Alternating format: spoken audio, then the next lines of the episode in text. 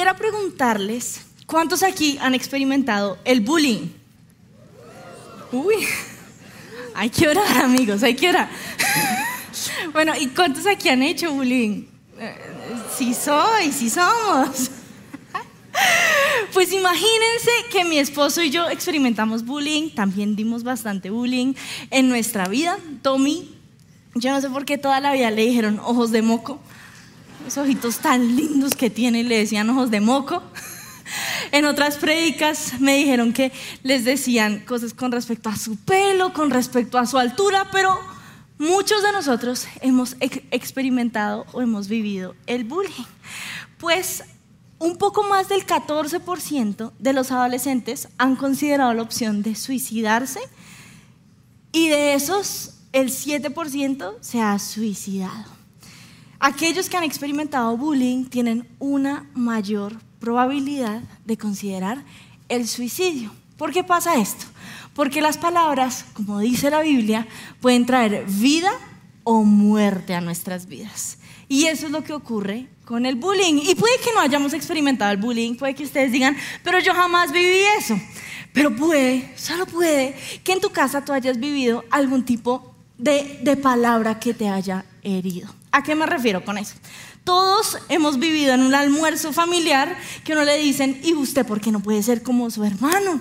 Pero su hermano sí es inteligente, en cambio usted sí es bruto. O a uno le dicen, oye, tienes acné. Y uno es como, sí, yo tengo un espejo en mi casa, gracias. o le dicen, eres feo, no sirves para nada. Ay, ¿tú vas a estudiar eso? ¿Sabes quiénes estudian eso? Los que no tienen trabajo, los que no sirven para nada. ¿Cuántos han vivido eso en su querido hogar? Dios bendiga. A los, que no levantaron la mano fue porque tenían al papá ahí al lado, todo bien. Todo bien. Pues en el 1999 apareció una serie con la cual todos los colombianos nos íbamos a poder identificar y después el mundo se identificó con nosotros y es la serie Betty la Fea. ¿Cuántos aquí la vieron? ¿Cuántos aquí la vieron? Ah, ¿Y cuántos no? Sus papás se las van a poner esta noche, frescos, frescos. Pues Betty la Fea se trata acerca de una señora que efectivamente es fea ella entra a trabajar al mundo de la moda y lo único para lo cual ella sirve es para los números. Pero en toda la serie lo que le dicen es que ella es fea. Ella tiene al final, spoilers para los que no la han visto, al final la ponen súper churra, la ponen divina, se vuelve la jefe de esta empresa, pero sigue siendo Betty la. No hay un momento en el cual en la serie digan, no, Betty la renovada. Betty la inteligente, Betty la financiera, siempre es Betty la fea. De hecho, hay la intro, existe la intro de la canción y, ya me parece un poquito triste, quisiera leérselas. La intro dice, se dice que soy fea, que camino a lo malevo, que soy chueca y que me muevo con un aire compadrón, que parezco un dinosaurio, piropaso ese mi nariz es puntiaguda, la figura no me ayuda y mi boca es un buzón. Se dice de Betty que Betty es fea. Pero quisiera preguntarte, ¿qué se dice de ti? Se dice que eres inteligente, se dice que eres feo, se dice que eres gordo, se dice que eres inservible, se dice de ti que porque no puedes ser como tu hermano, ¿qué se dice de ti? Pues yo quisiera confesarles algo y es un pecado que tenía, que estoy intentando dejar. y es que a mí me encantaba sentarme a ver todo lo que decían de mí en redes sociales. No solo eso, a mí me encantaba ser masoquista. Entonces le preguntaba a la gente, ¿cómo te parece que me veo hoy? ¿O te gustó cómo canté? ¿O piensas esto? Y la gente decía cosas muy bellas. Al igual que Betty la Fe, y quisiera contarles que es, no con el fin de que ustedes digan, ay, pobrecita Cristi, démosle un abrazo ahorita la salida. No, no, no, frescos, ya lo hemos sanado, la mayoría. Sino porque quiero que ustedes se puedan identificar. Quiero que ustedes puedan encontrar esas palabras que les han dicho que los han destrozado. Quiero que ustedes puedan identificar qué se dice de ti. Se decía de mí que Tomás tiene mala mano. Cristi cada vez se ve más gorda, más fea y más vieja. No me gustas como predicadora porque me pareces infantil. Y sí, Cristi está en la alabanza por rosca, porque tiene voz de tarro. Me da vergüenza ir a la iglesia cuando está Cristi. ¿Ven cómo se ve? Parece una travesti. Pues la última vez que revisé, no. Pero bueno, pero bueno. Me hicieron chistes, me hicieron memes. Tuve una época donde empezaron a, hacer montajes con mi cara, fueron horribles, se las iba a traer, pero como que ya era como muy sangrón, ¿saben? Como... Hay que amarse un poquito. Una vez antes de predicar, porque no solo es la gente extraña en internet, también son las personas cercanas. Una vez antes de predicar, una persona me dijo, no puedes subirte así, pareces una payasa. Y yo, ay, gracias, justo lo que no quiero oír antes de subirse. Brutal. Nadie te ama a ti, aman tu posición, aman estar cerca de tu posición. La gente solo te sigue por tu apellido. Lo peor es que yo quisiera decirles que a mí me llegaban estos comentarios y yo decía, a lo máximo, yo soy lo máximo, yo soy travesti, yo todo lo pongo en Cristo que me fortalece, ánimo, pero la verdad es que me llegaban estos mensajes y empezó a ocurrir que yo empecé a verlos en el espejo. Puede que muchos de esos comentarios encima yo pensaba que fueran ciertos. O incluso hallaba la razón en algunos de esos comentarios. Y empezó a pasar que en el espejo yo empecé a ver exactamente lo que decían de mí. Betty la fea no solo se decía que era fea, ella misma decía que era fea. Y me empezó a pasar que me miraba en el espejo y yo decía, tal vez, tal vez sí parezco una travesti, tal vez con esta pinta sí parezco una payasa, tal vez sí soy lo que dicen de mí quiero preguntarte algo, quiero que te preguntes algo.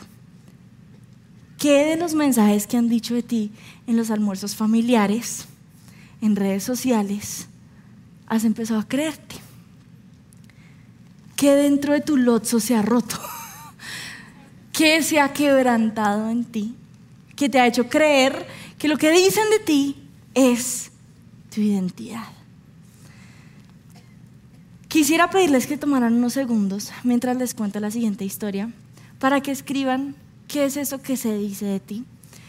Porque queremos, queremos, queremos sacar el Kleenex al final de esta prédica, queremos sanar estas heridas. Pero se decía de Betty la fea que era fea. Se decían de mí estas cosas. Y Betty era fea. Entonces probablemente yo también era lo que se decía de mí. ¿Qué es lo que dicen de ti? Es lo que estás viendo en el espejo. ¿Qué es lo que dicen de tu identidad? Estás viendo reflejado en un espejo.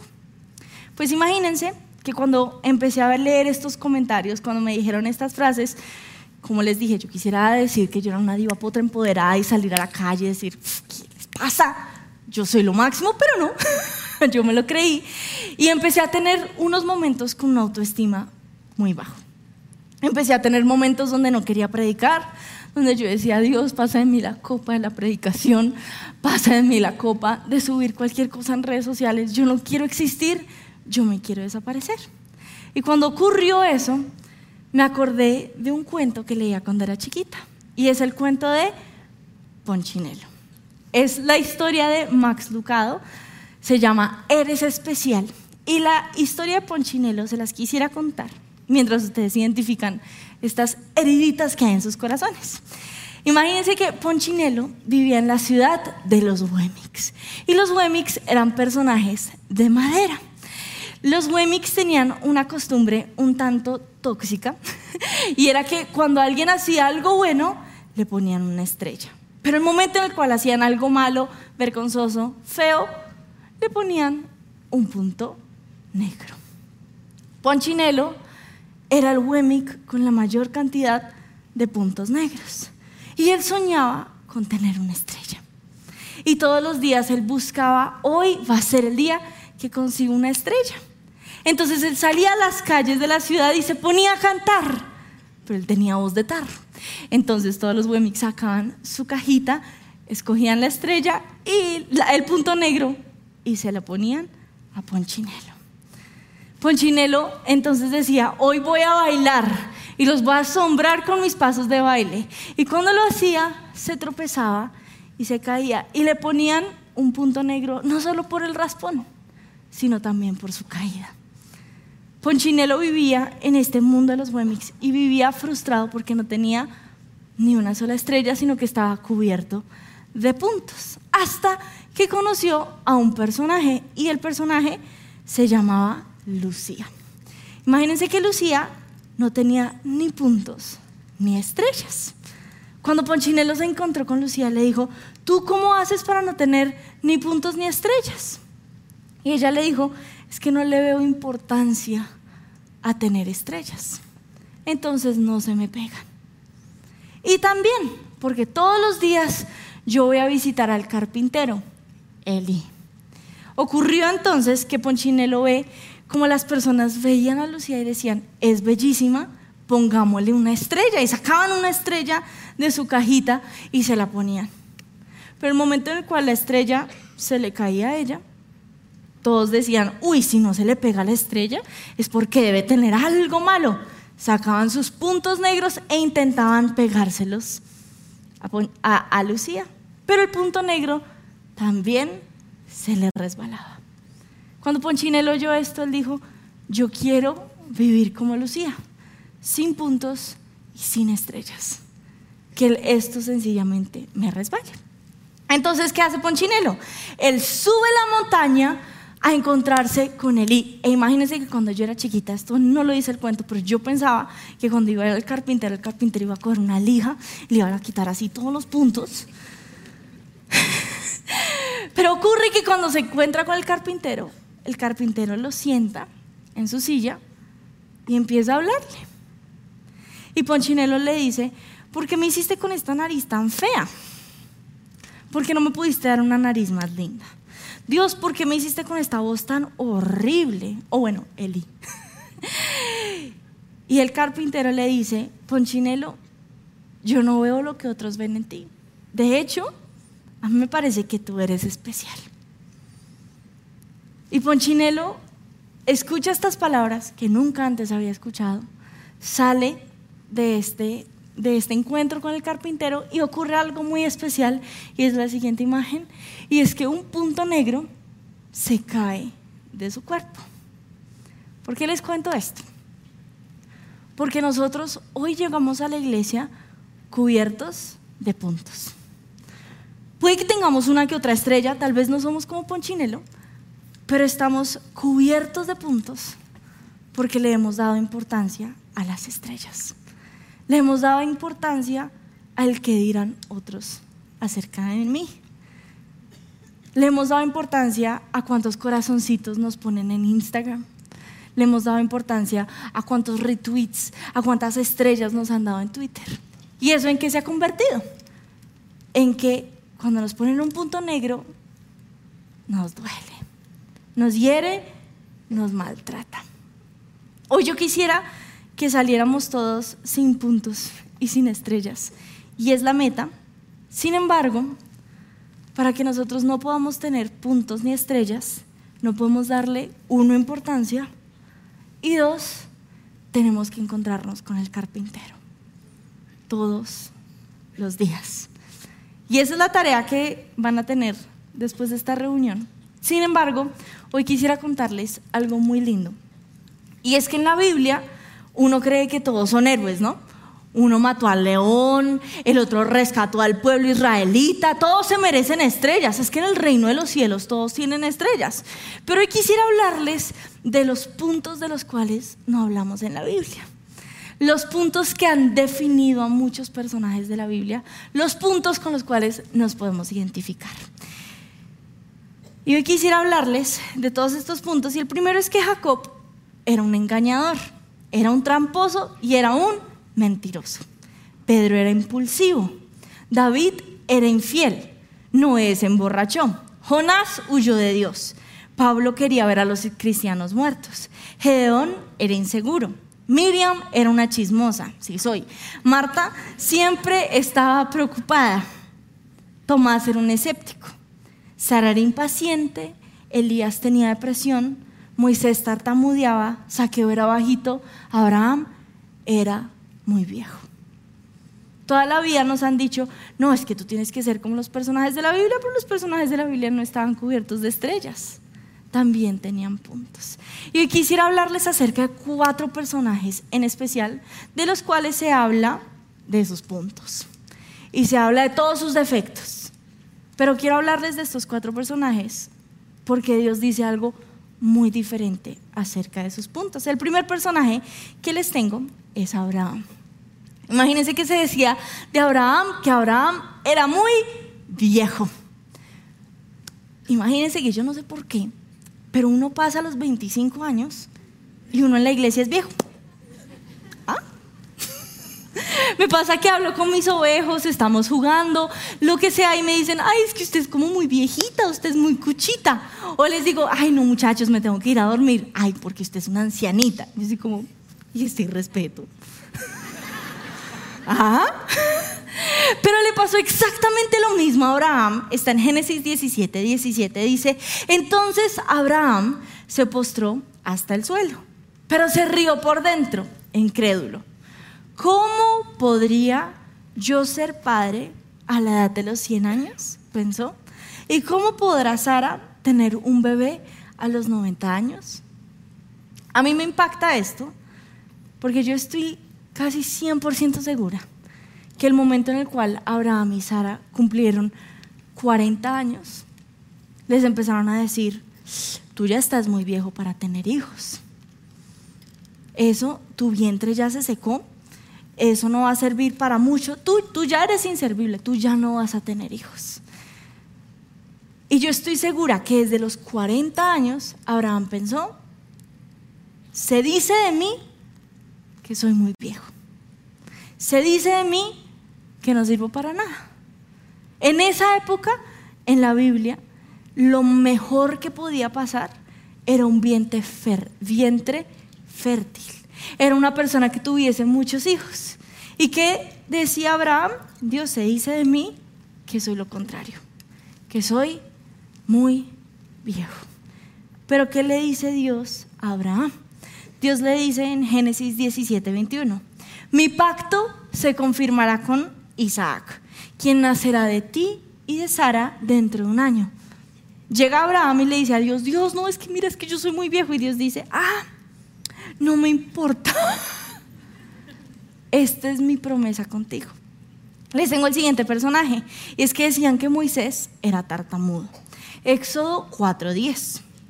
Pero Moisés rogó al Señor oh Señor, no tengo facilidad de la palabra, nunca la tuve, ni siquiera ahora que tú me has hablado. Se me traba la lengua y se me enredan las palabras. Moisés, yo estoy casi segura que toda la vida le dijeron, ay papito, usted quédese callado, usted no hable. ¿Por qué? Porque él aprende a decir, es que yo no puedo hablar yo no tengo voz de mando.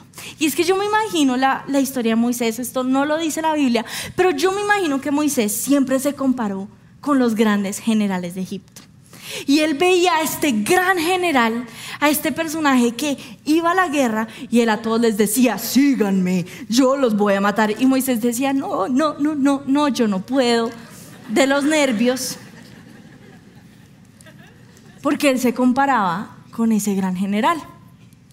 También estoy segura que a Moisés le decían, no, es que usted nunca va a poder ser faraón porque es como, como insignificante, como que no hablas tan chévere, Moisés. Y esto genera un complejo en Moisés. Moisés dice, Dios nunca me va a poder usar por cómo hablo. Porque como hablo no es suficiente. Porque nunca podré ser líder. Pero ¿qué decía Dios acerca de Moisés? Éxodo 4, del 11 al 12. Entonces el Señor le preguntó, ¿quién forma la boca de una persona? ¿Quién decide que una persona hable o no hable, que oiga o no oiga, que vea o no vea? ¿Acaso no soy yo el Señor? Ahora ve, yo estaré contigo cuando hables y te enseñaré lo que debes decir. Pues les tengo otro personaje. Y este personaje es Jeremías. Jeremías 1.6 dice, oh Señor soberano, respondí, no puedo hablar por ti porque soy demasiado joven. Eso pasa en el reino de los cielos. Uno es o muy viejo o muy joven. ¿No se han dado cuenta que a uno nunca le dicen, estás en la edad perfecta? Eres perfecto, divino. Uno es o muy viejo o muy joven. pues Jeremías le dice a Dios, Dios, tú no me vas a poder usar a mí porque soy demasiado joven. Y yo quiero decirles algo, a todos nos han dicho que somos muy jóvenes o muy pobres o que no tenemos educación o que nuestra carrera no sirve para nada o que somos llena el espacio en blanco. ¿Qué se dice de ti? Pues Jeremías 1, del 7 al 8, es lo que Dios dice acerca de Jeremías. No digas, soy demasiado joven, me contestó el Señor, porque debes ir a donde quiera que te mande y decir todo lo que te diga. No le tengas miedo a la gente, porque estaré contigo y te protegeré. Yo, el Señor, he hablado. Y les tengo el último personaje. Y es que decían que Lázaro estaba muerto. Imagínense que una de las cosas más duras que a mí me han dicho es que no puedo predicar porque soy mujer. Y yo creo que estos son los puntos que son incambiables. ¿Por qué? Porque puede que la gente dijera, no, pues sí, Jeremías era joven, pero él iba a envejecer. O puede que la gente diga, ah, no, pues Abraham era muy viejo, pero Dios puede hacer un milagro. O, ah, no, es que Moisés era tartamudo, pero eso no importa. Dios usa al que sea, Dios llama al que puede llamar, pero si dicen que tu defecto es un incambiable, ¿ay qué haces?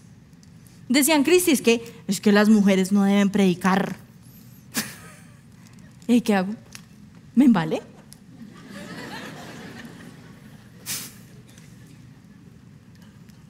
Pero se decía que Lázaro estaba muerto. Puede que tus papás digan de ti algo que sea incambiable. Es que la forma de tu cara es así, es que Dios te hizo torpe, es que Dios te hizo de esta manera. Se decía que Lázaro estaba muerto, Juan 11, 21.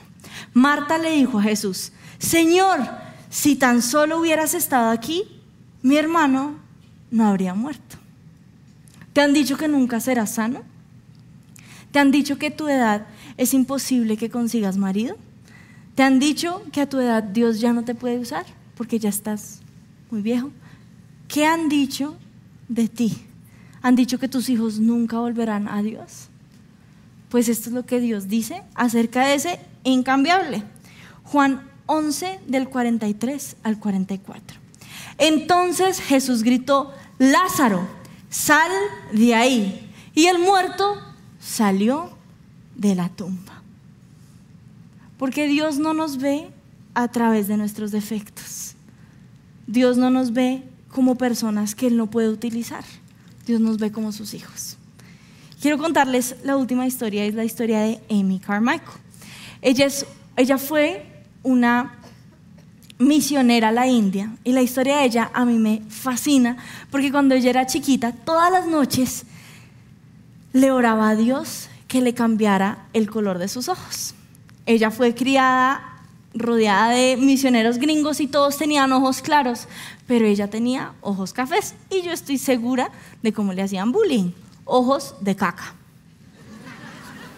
La gente no cambia, en todas las culturas son iguales. Entonces yo estoy segura que le decían, Amy, ojos de caca. y era todas las noches antes de dormir le decía a Dios, Dios, cambia el color de mis ojos. Yo te pido que yo mañana amanezca y mis ojos sean azules. Y ella se despertaba al siguiente día y adivinen qué, seguía siendo ojos de caca. Seguía siendo esta misma persona. Y durante años ella le oró esto a Dios y la respuesta de Dios fue no. Dios nunca cambió esto. Pues ocurre que ella empieza a ser misionera en la India y cuando ella llega a la India, ella empieza a ver la obra que podía hacer, cómo podía actuar, pero en un momento entra al templo de, que ellos tenían. Y cuando entra a este templo, ella ve que hay muchos niños que están siendo esclavizados. Y a ella se le ocurre cómo rescatarlos sale del templo, se disfraza como un local. Y lo que hace es que ella se empieza a pintar la cara de café, se tapa, se viste como un local y entra y rescata a los niños. Los esconde bajo de su manto. ¿Por qué puede hacer esto? Por los ojos, que no eran azules. Porque si uno ve a alguien que se ve raro, pero tiene el ojo que es de uno, uno dice, yo qué voy a dudar de esa persona. Pero en cambio, si tiene el ojo azul, ahí sí. ¿Por qué? Porque Dios te necesita como te diseñó. Dios habló con Abraham, le dijo a Abraham, dicen que eres muy viejo. Te voy a decir lo que yo digo. Abraham, tú eres especial. Moisés, dicen que eres tartamudo, te voy a decir, Moisés, yo que veo en ti. Moisés, tú eres especial. Jeremías, dicen que tú eres muy joven, te voy a decir lo que yo pienso de ti. Jeremías, tú eres especial. Ah, Lázaro, dicen que tú estás muerto. Te voy a decir lo que yo pienso de ti, Lázaro. Lázaro, tú eres especial. ¿Qué decían de ti? ¿Qué dicen de ti? ¿Qué ves de ti en el espejo? Hoy Dios quiere decirte algo y es que tú eres especial. Y Dios te necesita.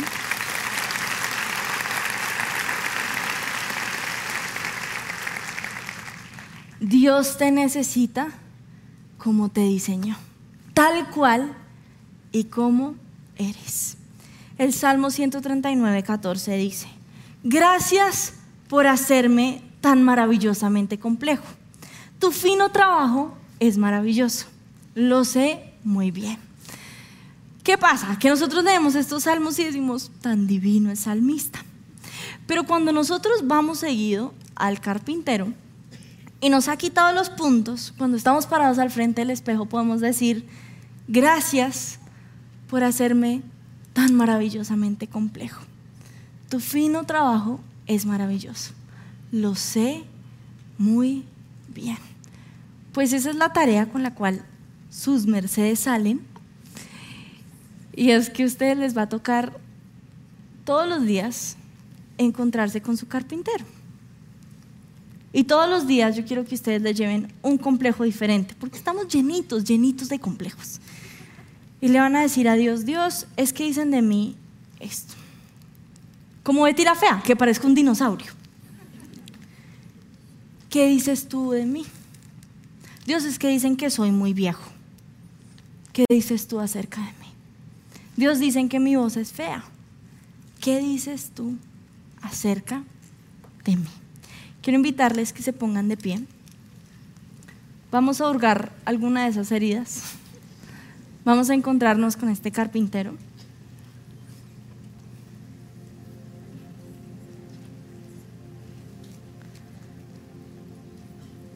Y quiero que durante unos momentos tú recuerdes qué se ha dicho acerca de ti.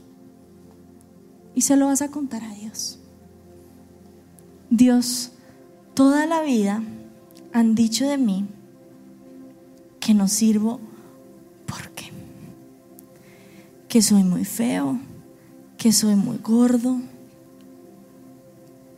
que se ha dicho acerca de ti. se dice que no sirvo para nada. Se dice que jamás me vas a poder usar. Se dice que me voy a morir de hambre con mi carrera profesional. Me comparan con mi hermano y me dicen que soy insuficiente. Esto es lo que han dicho de mí.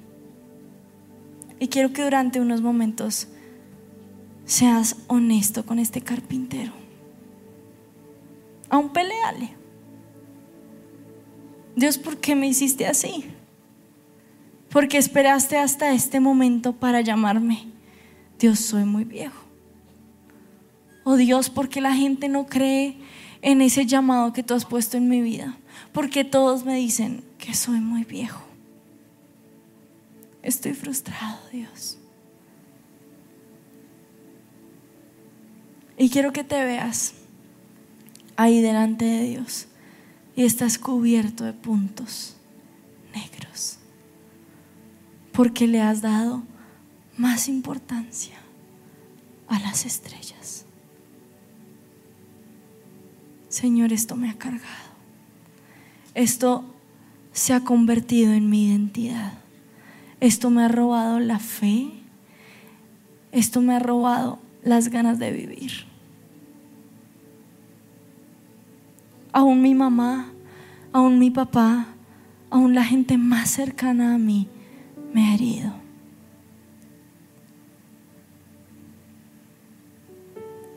Y durante unos segundos van a ver como el carpintero, como Dios los toma en sus manos y les dice, no es así.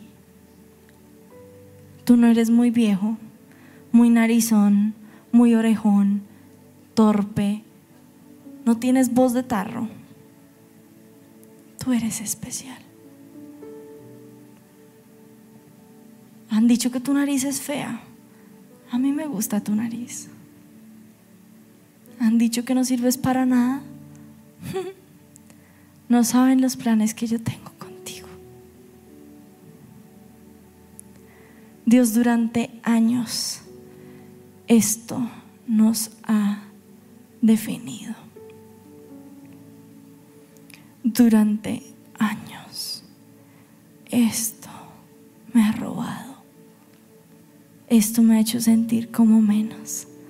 Esto me ha hecho sentir insignificante. Pero hoy Dios te pedimos que tú entres a lo profundo de nuestros corazones y que nos hables. ¿Qué dices tú acerca de mí? Tú dices que somos especiales, pero también dinos cuál es ese llamado, cuál es ese propósito, qué es eso para lo cual nos diseñaste. Dices de mi fragancia soy del cielo. Dices de mí que soy tu gran tesoro. Dices de mí que soy tu amigo fiel. Porque santo soy Señor en tu mirada. Porque soy fiel y tú me amas. Tu voz es vida en el desierto, en los tesoros de tu boca yo tengo identidad. No me falta nada en ti, esta mi realidad. Al tomarte de la mano tú eres mi eternidad. Si les gustó este video, pueden suscribirse al canal de El lugar de su presencia en YouTube. De esa manera gozará de todos nuestros beneficios.